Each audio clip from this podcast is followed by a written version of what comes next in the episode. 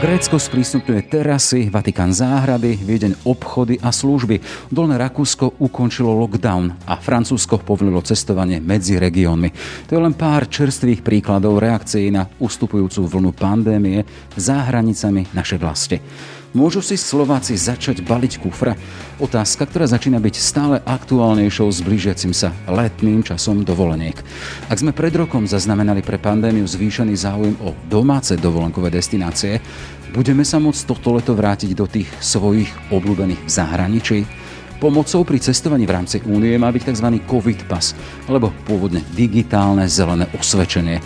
Jeho parametre sú už schválené na úrovni únie, realizácie teraz v rukách členských štátov v akom sme štádiu a nakoľko zasvieti cestovaniu v lete zelená, to už je téma pre Martina Klusa, štátneho tajomníka rezortu diplomácie. Tam je naozaj dôvod na optimizmus. Hovorí sa o viacerých krajinách Európskej únie, že by chceli už v podstate v polovici tohto mesiaca otvoriť svoje hranice a umožniť cestovateľom, aby začali využívať v maximálnej možnej miere služby, na ktoré sme boli zvyknutí ešte pred dvomi rokmi. Máme na mysli najmä Grécko, Španielsko, Taliansko, Cyprus napríklad. Je útorok, 4. máj. Pekný deň želá Jaroslav Barborák. Ráno nahlas. Ranný podcast z pravodajského portálu Aktuality.sk. Naše podcasty vznikajú vďaka vašej finančnej podpore. Môžete nás podporiť cez službu Actuality Plus už od 99 centov za týždeň alebo od 3,60 za mesiac. Všetky možnosti nájdete na webe Actuality.sk lomka plus. Ráno nahlas. Ranný podcast z pravodajského portálu Aktuality.sk. Letná cestovateľská sezóna a Martin Klus, štátny tajomník rezortu diplomácie z koaličnej SAS. Vítejte v Ráno nahlas. Dobrý deň, prajem. Môžeme e, si začať baliť kufre, to je tá najdôležitejšia otázka týchto dní a rezonuje to aj v rodinách, lebo predsa len blížia sa tie letné časy dovoleniek. Čiže základná otázka. Môžeme si ich baliť a po prípade už aj vy uvažujete nad tým, že budete baliť kufre? No toto môže byť také dvojzmyselné. Verím, že teda nemáte na mysli môj odchod z ministerstva zahraničných vecí, lebo na tieto otázky sme museli odpovedať najmä minulý mesiac. Ale ak sa pýtate na letné dovolenky, aby som to trošku odľahčil na ovo, tak tam je naozaj dôvod na optimizmus. Hovorí sa o viacerých krajinách Európskej únie, že by chceli už v podstate v polovici tohto mesiaca otvoriť svoje hranice a umožniť cestovateľom, aby začali využívať v maximálnej možnej miere služby, na ktoré sme boli zvyknutí ešte pred dvomi dvomi rokmi. Máme na mysli najmä Grécko, Španielsko, Taliansko, Cyprus napríklad. A som presvedčený o tom, že tomu všetkému môže napomôcť aj práve zmienený COVID certifikát, alebo keď chceme tzv. digitálny zelený pas, ktorý by mohol slúžiť ako univerzálny nástroj pre prvú fázu otvárania sa, ktorá by mohla nastať práve už v polovici mesiaca máj a potom ten digitálny certifikát by naplno mohol byť funkčný v polovici júna. Poďme ešte k tomu termínu. Vy spomínate teda polovica mája. Čo znamená tá polovica mája? To znamená, že sa otvoria hranice? Keď sme tuto v Bratislave, veľa ľudí, ktorí chodia napríklad do Rakúska, nie len na návštevy a za dovolenkami, ale aj nakupovať. Máme už v polovici mája čakať otvorenie hraníc. Také sú vaše informácie? No, prísne vzato nebude to také otvorenie hraníc, ako by si možno mnohí občania predstavovali. Skôr to bude výrazne zjednodušenie cestovania. Napríklad Grécko, ktoré sme spomínali, to už jasne avizovalo, že e, do Grécka budú môcť prísť len ľudia, ktorí budú mať e, očkovanie e, za sebou už od 15. mája a potom tí, ktorí budú mať platný ten COVID certifikát od 15. júna, ak sa podarí naplniť tento termín, ktorý si stanovila Európska komisia. Zároveň bude môcť e, každý prísť do Grécka len za predpokladu, že bude mať negatívny test, e, čiže e, toto je druhá z alternatív, ako sa do Grécka dostať. A plus Grécko avizuje, že napriek týmto opatreniam ešte bude robiť aj námatkové kontroly. Nedá sa vylúčiť aj to, že by niektoré krajiny, hlavne tieto južné krajiny Európskej únie, ktoré sa chcú otvoriť už skôr, ako bude COVID certifikát zavedený, budú vyžadovať buď potvrdenie o očkovaní alebo negatívny PCR test napríklad na využívanie niektorých služieb, ako je vstup napríklad do obchodov, alebo ako je napríklad využitie kompy v rámci verejnej prepravy alebo čokoľvek ďalšie, čo si vieme predstaviť, kde prichádzajú ľudia do kontaktu s inými ľuďmi. Vy ste použili príklad Grécka to je krajina, ktorá oznámila už svoje zámery. To znamená, ale keď budeme hovoriť, ideme hovoriť teraz o tom COVID pase, o certifikáte alebo osvedčení o COVID-19, tam sa predpokladá si nejaký jednotný dátum, odkedy to malo vstúpiť do platnosti a účinnosti. Áno, a aj my na rezorte diplomácie hovoríme o tom, že najschodnejšia možná je európska cesta, to znamená, aby sme nešli jednotlivými riešeniami národných štátov, pretože už dnes viaceré štáty chcú predstaviť svoj vlastný národný COVID certifikát aj na využívanie tých tzv. vnútorných služieb, ktoré som už zmienoval. My si ale myslíme, že je e, správna cesta, aby to bola európska iniciatíva, aby to bol európsky nástroj a vďaka takémuto európskemu nástroju, aby sme mohli využívať e, jednoduchú aplikáciu v našich smart telefónoch, ktorá by nám umožňovala o mnoho slobodnejšie nielen cestovať, ale využívať služby v rámci celej Európy. Toto by malo byť na stole 15. júnu. E, taká je aktuálne práca komisie, ktorá to koordinuje a jednotlivé národné štáty aj cez tie svoje národné platformy tých COVID certifikátov a databázy, ktoré musia byť k dispozícii, by sa k tomuto dátumu mali čo najviac priblížiť. Len keď e, hovorím o COVID pase, e, hovoríte o tej európskej ceste toho riešenia. V každom prípade treba spomenúť, že minulú stredu to prešlo Európskym parlamentom, čiže tie parametre toho COVID pasu sú jasné, zrejme. Tie sa teraz, ako vy hovoríte, musia dotiahnuť v národných úrovniach. A chcem sa preto spýtať, aby sme mali predstavu, aby ľudia mali predstavu, aký ten COVID pas, ako vyzerá, nemyslím fyzicky, ale keď o ňom hovoríme, čo to bude? Bude to preukaz, bude to digitálna aplikácia, bude to apka, bude to nejaký forma nášho občianského preukazu, keď začneme takto? Tie diskusie o definitívnej podobe sa ešte vedú, ale e, aktuálne najlepšia možná predstava to, že by to mal byť digitálny certifikát, to znamená, že mala by to byť aplikácia, ktorá bude spárovaná so všetkými databázami v rámci Európy, aby bolo jasné, že kto ju a za aké okolnosti môže používať. A pri využívaní tých služieb by to už mohol byť len anonymný QR kód, ktorý pokiaľ niekto zoskenuje, napríklad na hranici, alebo potom pri využívaní verejných služieb, alebo pri vstupe do obchodného centra, tak by mal dostať iba jednoduché e, vyhodnotenie, že či tento človek splňa alebo nesplňa podmienky, ktoré si tá, ktorá krajina zadefinuje. Čiže iné podmienky sa dajú očakávať napríklad na vstup do e, obchodu alebo e, na vstup do divadla od jednotlivých členských štátov na Slovensku možno budú iné ako, ako v prípade Rakúska alebo Francúzska, ale my sa pokúsime za tieto eh, nastávajúce týždne maximálne možne to zjednotiť. Eh, veľká diskusia v tejto súvislosti bola napríklad o tom, do akej miery budú eh, všetky krajiny akceptovať aj antigenové testy a nielen PCR testy. Veľká diskusia bola o tom, že či budú jednotlivé krajiny akceptovať aj iné vakcíny ako tie, ktoré sú registrované Európskou liekovou agentúrou.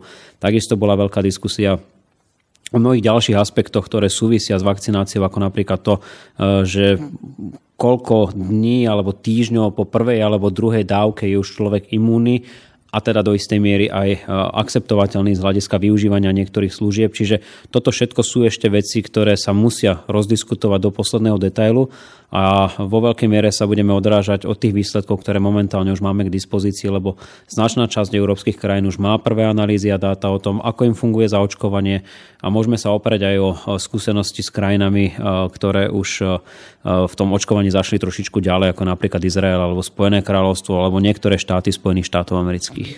Ale keď hovoríme o tých parametroch, ktoré majú byť jasné na tej európskej úrovni a prešli parlamentom, tak to len pomenujeme, čo bude obsahovať. Hovorí sa o totožnosti, hovorí sa o zaočkovaní, ale aby sme mali predstavu toho minima, ktoré tam má byť. Lebo hovoríte teda, že v jednotlivých krajinách to môže byť rozdielne. To, čo už dnes istotou vieme, je, že COVID certifikát bude obsahovať údaje nielen o vakcinácii, ale aj o tom, či človek e, e, COVID-19 v minulosti neprekonal alebo prekonal a teda tým pádom, či má dostatočnú imunitu, čo dnes nie je jasné, že či to bude 180 dní ako na Slovensku alebo 90 dní ako v niektorých iných štátoch Európskej únie, ale ako hovorím, pravdepodobne toto si určí každá krajina samostatne. S istotou tam bude aj uznávanie, vzájomné uznávanie RT-PCR testov, ktoré sú realizované v niektorej z certifikovaných testovacích spoločností v rámci členských štátov Európskej únie a sú krajiny, vrátane Slovenska, ktoré budú pripravené akceptovať aj antigenové testovanie, takisto v certifikovaných centrách, ako je napríklad to, ktoré my nazývame MOM, čiže mobilné odberové miesta. Každá krajina ale potom si určí samostatne, aký typ presne bude akceptovať a na ako dlho. Čiže napríklad u nás je to tak, že antigény vo veľkej miere akceptujeme na 24 hodín a RT-PCR testy na 72 hodín, ale môže to byť napríklad v Českej republike alebo v Rakúsku inak. Čiže stále platí to, že aj keď už bude ten certifikát na svete, treba si vždy pozrieť, do akej krajiny prichádzame, aké konkrétne podmienky sú tam Čo sa dá takmer z istotou povedať, že najjednoduchšie to budú mať tí, ktorí budú mať dostatočnú imunitu po prekonaní COVID-19, alebo tí, ktorí už budú zaočkovaní druhou dávkou e, vakcíny, e, ktorá je registrovaná v Európskej liekovej agentúre. Čiže zatiaľ sme stále v štádiu, keď sa ešte doťahujú detaily, ale predsa len e, my vysielame pre ľudí, ktorí teraz zvažujú, čo s letom a akým spôsobom, je už teraz jasné, akým spôsobom sa k tomuto COVID pasu dostanú? Mm-hmm. Ako som povedal, ja som veľký optimista v tom, že toto leto bude lepšie ako to v roku 2020. Pamätáme si, že viaceré krajiny jednoducho vypadli z toho nášho pomyselného semafóra a neboli všetky zelené, ale boli aj červené a tým pádom tam možnosť vycestovať bola výrazne obmedzená tým, že sme museli potom skončiť v karanténe. Dnes by malo pri najmenšom pre Európsku úniu a niektoré krajiny Európskeho hospodárskeho priestoru, možno Spojené kráľovstvo k tomu, a niektoré ďalšie, ktoré by sa k tomu mohli pripojiť, e, platiť práve to, že keď už sme zaočkovaní, tak by ten pohyb mal byť o mnoho jednoduchší a nemali by už byť vyžadované žiadne ďalšie podmienky, ako napríklad negatívny test alebo e, zotrvanie v nejakej domácej karanténe. E, čiže toto cestovanie výrazne, výrazne zjednoduší. Keď hovoríte, že ako konečnom dôsledku bude vyzerať ten COVID certifikát, tak eh, tam bude samozrejme ešte eh, v rámci tej aplikácie potrebné overiť svoju vlastnú identitu, aby sa nedal zneužívať. Toto bude pravdepodobne cez nejaký biometrický údaj, tak ako sme dnes zvyknutí vstupovať napríklad do smartfónov, ktoré nám oskenujú tvár, tak vďaka takémuto oskenovaniu bude zrejme, že toto je ten správny človek, ktorý využíva tento COVID certifikát a v ňom bude, ako som povedal, vysoko pravdepodobne anonymne zaznamenané to, čo už ten človek má vo svojej vlastnej osobnej histórii. To znamená, že či je imunný, či má očkovanie, alebo či uh, prešiel nejakou uh, nejakým testovaním v rámci certifikovaného laboratória. Väčšina z nás má skúsenosti s vybavovaním občianských preukazov či s, s cestovnými pasmi. V prípade takéhoto COVID pasu, tohto certifikátu, to bude podobné, že budeme musieť podať žiadosť na niektorý úrad, na aký úrad a potom tam budeme musieť prísť a fyzicky si to požiadať a budeme čakať na jeho vydanie, alebo aká je predstava. Chcem byť veľmi konkrétny. Ja to vnímam skôr tak, že to bude plne automatizovaný proces, to znamená jednotlivé členské štáty sprístupnia databázy, jednak testovacích centier, ako som spomínal v súvislosti s RT-PCR testami, antigenovými testami, alebo potom tými, ktorí dokladujú, že daný človek prekonal COVID-19, čiže to sú najmä všeobecní lekári, alebo potom databázy, ktoré zaznamenávajú očkovanie na Slovensku. Tieto všetky údaje by mali byť e, zdieľané s ostatnými členskými štátmi. No a vďaka takéto aplikácii by e, tieto údaje potom mali byť, ako som povedal, jednoducho oskenovateľné prostredníctvom smartfónu. Inou alternatívou je konzervatívnejší e, prístup, že by k tomu boli aj nejaké papierové doklady, eh, kde by takisto by mal byť na konci len nejaký QR kód, ktorý umožní jednak overiť identitu a zároveň získať aj údaje o tom, že čo je to eh, za človeka, a teda, že či tento človek predstavuje riziko pre verejné zdravie alebo nie. No a tretia možnosť je ešte využiť aj tzv. medzinárodný očkovací preukaz, ktorý sa využíva už aj dnes. A tam už dnes sa dá zaznamenať každé jedno očkovanie, vrátanie očkovania na COVID-19 a toto vydávajú úrady verejného zdravotníctva regionálneho. Opäť sa vraciam ale k tomu, k tej forme, spôsobu, ako sa k tomu dostaneme. Ak hovoríte o príklade medzinárodného očkovacieho preukazu, ten má zo pár ľudí, ale tá väčšina, ktorí chcú cestovať, možno a uvažujú o tom, nemajú skúsenosť práve s týmto preukazom. A práve preto sa pýtam, že akým spôsobom, vy hovoríte o čomsi automatizovanom, znamená to, že keď budem zaočkovaný, úrady použijú tieto moje údaje a vydajú mi nejakú kartičku, alebo či musí, musí tam byť zo strany človeka iniciatíva vlastná, že musím požiadať o takýto cestovateľský COVID pas, necestovateľský COVID pas? No tá iniciatíva by mala spočívať minimálne v tom, že by si dotyčný mal stiahnuť túto aplikáciu do svojho smartfónu, tak ako si dnes stiahuje množstvo iných aplikácií a tam už budú postupné kroky, že čo má ten človek urobiť, aby sa overila jeho identita. Následne sa ten COVID certifikát prepojí s databázou, ktorú bude v tomto prípade poskytovať v našich podmienkách ministerstvo zdravotníctva a to by malo byť všetko, čo človek potrebuje. V prípade, že nemá dotyčný smartfón, tak potom je asi nevyhnutné, aby si požiadal, to ešte nie je úplne jasné, že kde, o nejakú formu papierového potvrdenia o tom, že nejakú formu takéhoto COVID certifikátu môže používať. A keď ani toto nechce dotyčný alebo dotyčná občianka alebo občan Slovenskej republiky spraviť, tak je tu možnosť nechať si, ako som povedal, v regionálnom úrade verejného zdravotníctva vystaviť tento medzinárodný očkovací preukaz. Aj ten by mal byť akceptovateľný. Ja som tak urobil už pred niekoľkými e, týždňami, ak si dobre pamätám, tak e, som za to zaplatil nejakých 18 eur, ale je to už niečo, čo mám natrvalo a kde si dávam zaznamenávať aj e, očkovania iného typu ako COVID-19, pretože už nie sú krajiny na svete, ktoré vás jednoducho nevpustia, ak nemáte očkovanie napríklad na žltú zimnicu, hepatitidu A, B a tak ďalej. Aby sme nepilitli ľudí, v prípade COVID pas sa nepočíta s jeho spoplatnením. V tomto prípade sa nepočíta so spoplatnením. Malo by to fungovať na voľne šíriteľnej aplikácii a všetky náklady v tomto prípade si budú zdieľať členské štáty Európskej únie spoločne s Európskou komisiou. Čiže prakticky máme tú situáciu, že chcem vycestovať, keď uvažujem o tom, vyberám si destináciu, príde dátum, tak budem musieť si pamätať na to, že v rámci nejakej aplikácie alebo budem musieť požiadať o čo si konkrétne, aby som mal takýto COVID e, pas. E, chcem sa spýtať, čo potom v zahraničí? Bude to jednoducho dokument na vyžiadanie, alebo ako sme spomínali tú skúsenosť možno z Grécka alebo z Chorvátska, teda, že uh, budem sa musieť dokladovať napríklad na hraniciach, lebo teda vieme, aká je situácia, keď idú napríklad Slováci k svojmu e, v úvodzokách moru do Chorvátska. Už bez takýchto COVID pasov sú tam poriadne zápchy. Ako sa po prípade diskutuje o takýchto situáciách, aby jeden COVID pas nebol ešte zhoršením situácie na pricestovaní? Máte pravdu, eh, boli tu veľké obavy viacerých členských štátov, že ak by sa vyžadoval COVID certifikát už na samotnom vstupe do krajiny, tak by to mohlo výrazne skomplikovať takýto vstup. Spomínali ste Chorvátsko, áno, tam sa tvorili už v minulosti niekoľko hodinové kolóny bez toho, že by sa overoval COVID certifikát. Takže je tu skôr úvaha o tom, že by sa dodatočne takýmto COVID certifikátom ľudia preukazovali. Napríklad, keby chceli vstúpiť do areálu hotela alebo penziónu, keby chceli využiť nejaké lokálne služby, alebo ako som spomínal, verejnú dopravu.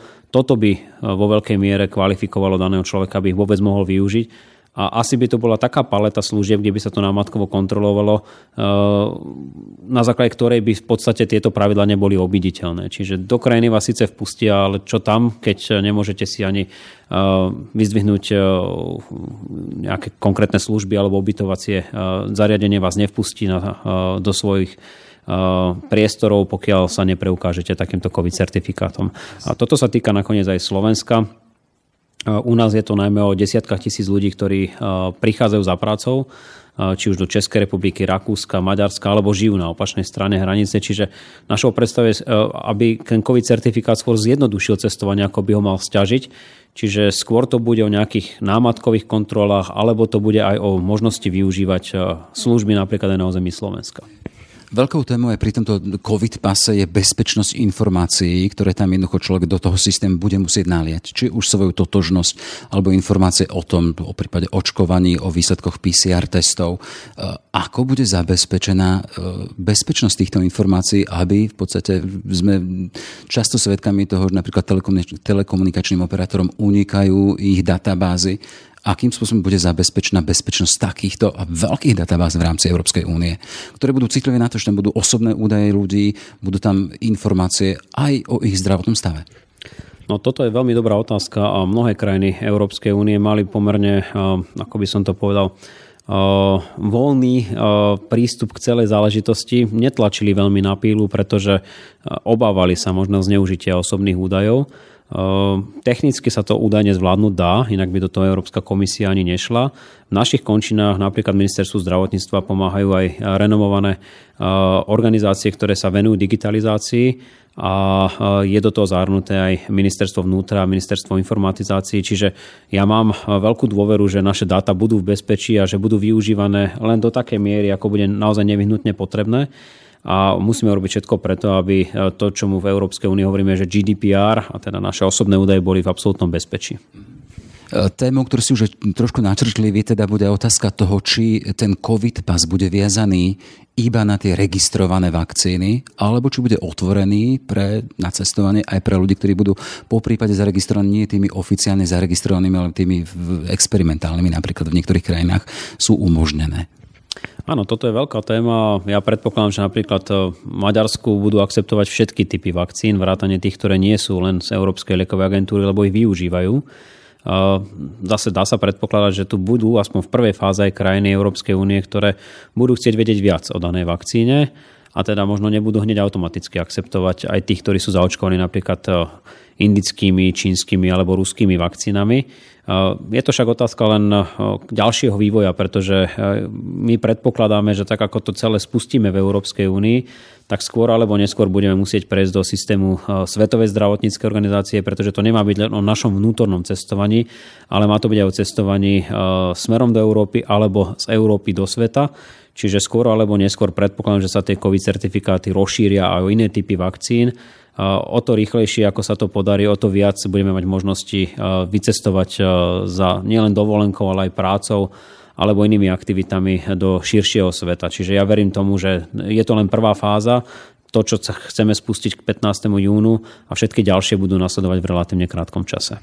Keď sa dostaneme k tomu 15. júnu, ktorý niektorí spochybňujú, kritici, chcem sa spýtať ešte v rámci kapitoly obav obavy z falšovania či zo zneužívania takýchto e, COVID pasov. Akým spôsobom sú vyriešené takéto obavy? Ako som spomínal, e, najmä to technické riešenie by malo spočívať v tom, že najprv bude musieť pri využívaní tej aplikácie dôjsť k identifikácii daného užívateľa cez biometrické údaje je to dnes pomerne jednoduché. V minulosti to boli najmä otlačky prstov, ktoré nám snímali telefóny, teraz je to najmä sken tváre a na základe toho vie ten telefón a tá aplikácia pomerne dôveryhodne vyhodnotiť, že sa jedná o danú osobu. A samozrejme myslí sa aj na to, aby to zneužitie bolo minimálne možné, čiže aj to, čo v ten deň vygeneruje samotná tá aplikácia o tom človeku, je priamo viazané na identitu toho človeka. Čiže ja mám dôveru v to, že možnosť zneužitia takéhoto COVID certifikátu bude minimálna a je to tak dobré, pretože ide v prvom rade o ochranu verejného zdravia a ak chceme mať istotu, že spoločne s nami napríklad e, v autobuse verejnej dopravy sedia len tí, ktorí e, nepredstavujú takúto mieru rizika pre nás, no tak e, je pochopiteľné, že musíme potom dbať na to, aby tá aplikácia naozaj dobre fungovala.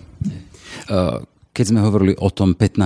júni ako termíne, keby sa to malo celé spustiť v rámci Európskej únie, aj naši europoslanci poslali vláde, ministerstva, ktoré sú zodpovedné za práve túto agendu, otvorený list, kde tiež vyjadrujú teda obavu z toho, aby sa to stihlo, lebo teda hovoria o tom, že ten čas je predsa len šibeničný a krátky. V akom stave sú v tie prípravy COVID pasu u nás na Slovensku? Viem, že to nemáte na starosti vy ako ministerstvo, tam rezort zdravotníctva, rezort informatizácie a vnútra, ale predsa len v rámci rokovaní, vyjednávaní pracovných skupín, ako sme ďaleko? No podľa mojich posledných informácií e, sa nám celkom darí e, naplňať zatiaľ tie technické parametre, ktoré máme predpísané zo strany Európskej komisie.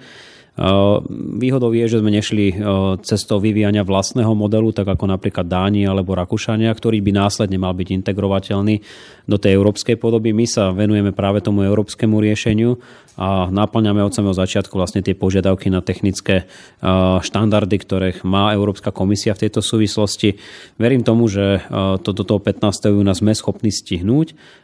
Najbližšie by sme mali dostať informáciu o tom, kde presne sa Slovensko nachádza aj z hľadiska schopnosti zdieľať databázy bezpečným spôsobom 6. Eh, mája. Čiže ak si dobre pamätám, tak je to vo štvrtok tento týždeň. Potom budeme vedieť, že na čom sme. Uh ten COVID pas má slúžiť na bezpečnejšie cestovanie v rámci Európskej únie tohto nášho priestoru. E, sme v kontexte toho teda, že ľudia na Slovensku sa už pýtajú a zaujímajú o to, že kam sa bude dať cestovať nie len v rámci Slovenska, ale aj do zahraničia. Tá zásadná otázka základná. E, podľa vás to leto bude otvorené pre ktoré krajiny Slovakom? No, dá sa predpokladať, že najjednoduchšie to bude e, v rámci krajín Európskej únie. To znamená už spomínané južné krajiny Európskej únie, ktoré sú obľúbenými destináciami pre občanov Slovenska, by mali byť viac alebo menej bezproblémové, najmä ak budeme splňať niektorú z tých podmienok ktorá uvoľní to cestovanie. Dá sa ale predpokladať, že viaceré ďalšie krajiny sa budú snažiť maximálne zosúľadiť svoje štandardy, tak aby sme boli schopní akceptovať ich ponuku najmä pokiaľ ide o hromadný cestovný ruch cez turistické agentúry alebo cestovné kancelárie. Veľmi často sa hovorí o destináciách ako je napríklad Turecko, ktoré bolo v minulosti veľmi obľúbené a Turecko v tomto smere aktívne naozaj rieši to, aby opäť otvorilo tzv.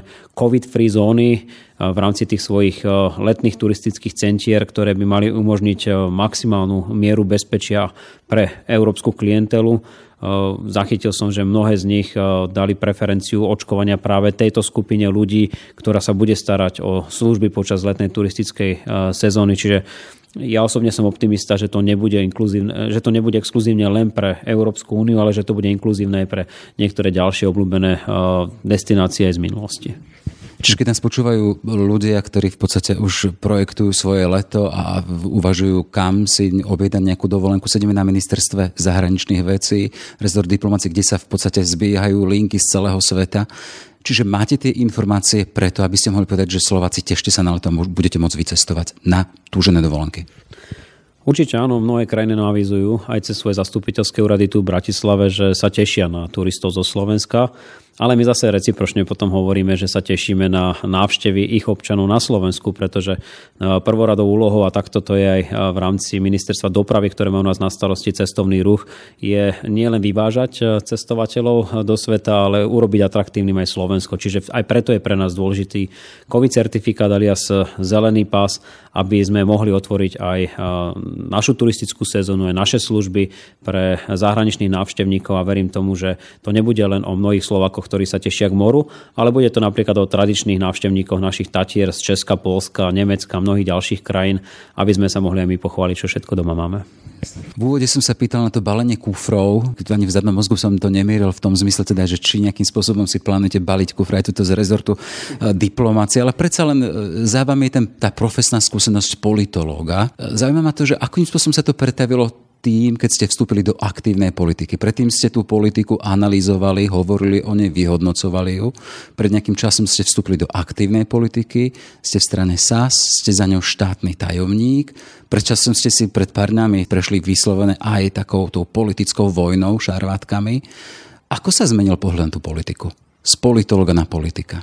No, priznám, že to nie je veľmi jednoduché, pretože niekedy tá teória a prax sú celkom odlišné. Teoreticky za to rozumiem tým procesom eh, veľmi dobre, pretože viem, do akej miery sú spojené napríklad s volebným systémom, s politickým systémom krajiny ako takej, s politickou kultúrou, eh, s lobbyingom, čo všetko boli oblasti, ktoré som v minulosti prednášal. Eh, faktom je, že dnes som toho súčasťou, čiže napriek tomu, že som mal pocit, že to dôkladne rozumiem, keď si to človek prežíva na vlastnej koži, tak to je niekedy trošku iné. A pre mňa je to úžasným obohatením, najmä ak by som v budúcnosti chcel tú teóriu obohatiť aj o vlastné praktické skúsenosti e, z reálneho politického života, takže verím tomu, že za svojou akademickou kariérou som ešte nedal definitívnu bodku a že raz toto všetko, čo sa udialo napríklad aj posledný rok e, tu na ministerstve zahraničných vecí môže slúžiť ako dobrým príkladom dobrej praxe, ako sa niektoré veci dajú e, realizovať aj v takých kritických situáciách, akými bola táto pandémia. Čiže Martin Klus ako politik nevidí svoju profesnú budúcnosť v diplomácii, štátny tajomník rezort diplomácie, ale hovoríte o tom, že, teda, že vidíte sa skôr za katedrou. Ťažko povedať, čo ešte život prinesie, ale fakt je ten, že tu som v kombinácii politika diplomata. Áno, viem si predstaviť, že by som sa v budúcnosti mohol vybrať len diplomatickou kariérou, ale mnohí diplomati sú aj aktívni prednášajúci v akademickom prostredí, čiže opäť výborná kombinácia praktických skúseností z politiky, poťažme z diplomácie a preniesť to potom do toho akademického života. Verím, že by to študentov zaujalo. S Derdem Dimešom ste si už, už ste zakopali tú vojnovú sekeru? A my sme si pred eh, pár eh, dňami, možno už to budú dva týždne, zavolali. Vysvetlili sme si veci minimálne v tom duchu, že takéto osobné odkazy cez médiá rozhodne nie sú správne. Bolo by dobre, keby sme v tej diskusii, ktorú sme začali telefonicky, pokračovali osobne. Stále platí, že tu má dve hre otvorené a ak má nejaké konkrétne výhrady eh, k čomukoľvek, čo naša diplomácia robí, ako to svojho času formuloval, tak sa o tom radi s nimi porozprávame. Ako hodnotí Martin Klus aktuálny štátny tajomník, ale predsa len s tou profesnou minulosťou politológa, tú tranzíciu z vlády Igora Matoviča do vlády Eduarda Hegera. Je to krok správnym, dobrým smerom? Ideme viac k pokojnej politike? No ja zatiaľ veľmi pozitívne hodnotím, ako Eduard Hegers zobral uh, túto vážnu a dôležitú uh, funkciu na svoje plecia. Naozaj sa snaží veľmi aktívne komunikovať so všetkými stranami v koalícii a dokonca aj v opozícii v takých vážnych oblastiach, ako je napríklad Fond obnovy alebo ako je aktuálne prerokované program vyhlásenie vlády. Čiže úprimne mu držím palce nielen preto, lebo ho roky poznám, ale preto, lebo sme si čosi spolu odkrútili aj v opozičných hlaviciach a dnes ho považujem nielen za premiéra tejto republiky, ale za svojho priateľa. Ale na druhej strane zároveň chcem povedať, že mm, úprimne si prajem, aby aj Igor Matovič e, bol dobrým ministrom financií a podpredsedom vlády, pretože je to človek, ktorý vyhral voľby a toto je fakt, ktorý my berieme na vedomie. A má určite ešte stále pomerne vysokú mieru dôveryhodnosti u svojich voličov a u svojich poslancov, takže uh, dúfam, že nám to bude naozaj dobre fungovať a uh, obaja spoločne s ostatnými lídrami uh, koalície zabezpečia najmä to, aby sme konečne mohli prísť pozitívnymi témami a začali naplňať to, kvôli čomu sme ten mandát v tom roku 2020 dostali a to je program vyhlásenie vlády. Tým chcem povedať, že by som sa úprimne potešil, aby sme sa už mohli venovať aj iným veciam, ako je len pandémia. Matovič, Matovičové krížové cesty či do Moskvy, či do Budapešti, to už je minulosť, to máte vyriešené v rámci, v rámci koalície, alebo to môže byť stále nejaký bod z toho trenia, tých interferencií, ktoré sú nenáležité. Tak je podpredseda vlády, takže my rešpektujeme to, že e, má pomerne širokú agendu. Ak tu rušilo niečo v minulosti, tak to bolo to, že sa tá agenda možno nedostatočne komunikovala e, s rezortom diplomácie a prípadne, že naši kolegovia zo zastupiteľských úradov neboli aktívnejšie prítomní. Toto si myslím, že už je minulosťou a e, chyby sa dejú a verím tomu, že sme všetci schopní sa z nich poučiť tak, aby, ako som povedal, vládna koalícia fungovala fungovalo čo najlepšie, aby sme naplňali očakávania, ktoré na nás občania majú. V deň, keď budeme vysielať tento podcast, čiže v útorok, bude premiér Eduard Heger na svojej prvej návšteve v, v Rakúsku, ak sa nemýlim, a bude to jeho druhá oficiálna návšteva zahraničia. Ale ma zaujíma teda, že pri tej príležitosti návštevy Viedne padne možno nejaká dobrá správa pre pendlerov a, a možno pre túto obyvateľov pohraničia, ktorí sú dosť závislí možno aj na tých rakúskych obchodoch? Ona už padla e, včera. E, nám Rakúsko zrušilo štatút e, mimoriadne rizikovej krajiny a teda napríklad naši pendleri už nebudú musieť chodiť do Rakúska s trojdňovým, ale so sedemdňovým antigenovým alebo PCR testom Stále to len informácie iba pre pendlerov. Je problém ešte stále ten, že obe krajiny si navzájom uplatňujú potrebu vstúpiť do domácej karantény. Nemyslím si, že v tomto prípade by mohla nastať nejaká zásadná a rýchla zmena návštevou Eduarda Hegera v Rakúsku, kde ho budem aj ja sprevádzať, ale v tomto prípade obzvlášť platí, že ponáhľajme sa pomaly Vieme, že v minulosti sa veľa vyčítalo to, že sa Európa otvorila veľmi rýchlo a tým pádom sa potom aj tie dobré čísla, ktoré sme na Slovensku mali na jeseň výrazne zhoršili.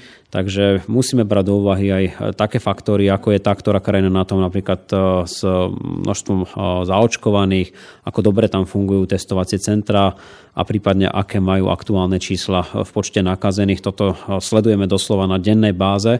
Adekvátne tomu prostredníctvom konzília vyhodnocujeme, aká je rizikovosť jednotlivých krajín. A môžem povedať, že napríklad v Rakúsku aj v susednom Česku, čo sú asi také pre nás v tejto chvíli najpodstatnejšie krajiny, sa tá situácia zlepšuje. Čiže ja som optimista a možno sa už v priebehu mája dočkáme dobrých správ. V každom prípade, keď hovoríte o Rakúsku a možno budú tie dobré správy, ale hovoríte, aby sme nepredbehli, to znamená, že to minulé leto keď sa otvorilo všetko až skoro nekontrolované, je aj pre vás a pre úrady na Slovensku len veľkým výkričníkom, teda, aby sme sa nevrátili k tým starým číslam. Určite, v podstate ten pohyb e, v rámci šengenského priestoru prestal byť v istom okamihu úplne kontrolovaný a, a niektorí tvrdia, že sme mali byť e, opatrnejší, niektorí tvrdia, že to prišlo príliš rýchlo a, a mohli sme sa poučiť e, aj zo situácií, ktoré nastali napríklad na, na západe Európy alebo na juhu Európy v tejto súvislosti. Oproti minulému roku, roku máme ale jednu veľkú výhodu a to je to, že teraz máme k dispozícii očkovanie. Čiže pokiaľ nás neprekvapí nejaký nový vážny variant, eh, ktorý by v podstate znegoval všetky tie očkovacie procedúry, ktoré v Európskej únii bežia, tak naozaj si myslím, že ten dôvod na optimizmus, že od leta sa už budeme mať o mnoho lepšie, pokiaľ ide o pandemické kritéria, tak je na mieste. A ukazuje sa, že práve vďaka masívnemu očkovaniu v celej Európskej únii, kde do konca júna by malo byť zaočkovaných viac ako 50% populácie v priemere, sa nám môže podariť udržať tie čísla aj pri otvorených hraniciach a využívaní mnohých typov služieb, tak ako sme na to boli zvyknutí ešte v roku 2019, držať tie čísla na takej úrovni, aby nepredstavovali riziko pre verejné zdravie v takej miere, že by nám tu opäť zomierali desiatky či stovky ľudí. To by bolo niečo, čo si samozrejme nikto z nás nevie predstaviť. Tých 50% to nezostáva stále len ambíciou? Vy to, o tom hovoríte ako o hotovej veci? No, toľko máme nalokovaných vakcín a tento raz e, už naozaj všetko nasvedčuje tomu, že ich naozaj toľko aj príde. Čiže tu je ten optimizmus na mieste. Môžeme ešte naraziť na iný problém a to je prípadná neochota občanov sa očkovať. V tomto smere ale verím, že sme trošku pokročili a mnohí, ktorí zo začiatku, dajme tomu, váhali, vidia, že to riziko, ktoré prináša každé očkovanie, je výrazne nižšie ako to riziko, že by sme sa nakazili a potom čelili naozaj veľmi vážnym dôsledkom, ktoré COVID zo sebou prináša. Takže okrem tohto, ak sa k tomu pridá dobrá očkovacia kampaň, tak som presvedčený o tom, že sa nám tých 50 plus percent podarí februári už do konca júna. Čiže ten záväzok alebo predpoveď v rámci Európskej únie, ale záväzok toho 60 až 70% do konca leta podľa vás bude reálny? Ten je reálny. E, dá sa predpokladať, že 65% by mohlo byť naozaj dosiahnutelných do konca augusta, čo už je dobrý predpoklad na vybudovanie kolektívnej imunity, ako hovoria imunológovia. Ak to bude 65+, plus, tak je to ešte väčší bonus a na konci by to mohlo naozaj zakúčinkovať tak, že e, by nás nečakala žiadna tretia alebo štvrtá vlna, tak ako tomu bohužiaľ je aj v širšom svete, kde to očkovanie ide veľmi pomaly. Ideme k záveru. Čo ma zaujíma ešte jedna záležitosť, ktorá je na stole. Pred pár dňami, tak to už sú už pár týždňov, to je keď šiel pápež František, letel z toho svojej návštevy Iraku, a kde tak improvizovane spomenul aj Bratislavu v tom zmysle, že nejaké dve hodiny cesty od Budapešti. V akom štádiu je príprava jeho možnej návštevy na Slovensku v Bratislave? Stále nemáme oficiálnu informáciu o jeho návšteve, ale z tých informácií, ktoré máme k dispozícii, sa zdá, že by sme mohli byť e, veľmi optimistickí. A keďže 15. septembra majú katolícky veriaci dôležitý sviatok 7 bolesnej Panny Márie, tak sa zdá, že tento rok by e, pár dní predtým to mohlo byť obohatené aj o návštevu samotného pápeža Františka, čo by bol samozrejme pre mnohých občanov e, Slovenska nielen katolického vierovýznania, ale všetkých, keďže ide o hlavu veľmi dôležitého štátu pre nás e, malým veľkým sviatkom, takže dúfam, že sa to podarí. Keď hovoríte, že ešte stále nemáte oficiálnu informáciu, to znamená, že stále to ešte beží na tej neoficiálnej rovine, tá príprava alebo vyjednávanie alebo styk s Vatikánom? Áno, neoficiálne sú prípravy v plnom prúde a ako to už eh, v týchto končinách býva zvykom, keď už to bude oficiálne, tak už bude v podstate všetko pripravené, takže potom sa to už len slávnostne ohlási. Tak uvidíme. Toľko teda eh, štátny tajomník rezortu diplomácie Martin Klus. Všetko dobré, nech sa vám darí. Takisto všetko dobré a hlavne zostanete zdraví. Ráno nahlas. Ranný podcast z pravodajského portálu Aktuality.sk Sme v závere. Ešte pekný deň želá Jaroslav Barborák. Všetky podcasty z pravodajského portálu Aktuality.sk nájdete na Spotify a v ďalších podcastových aplikáciách.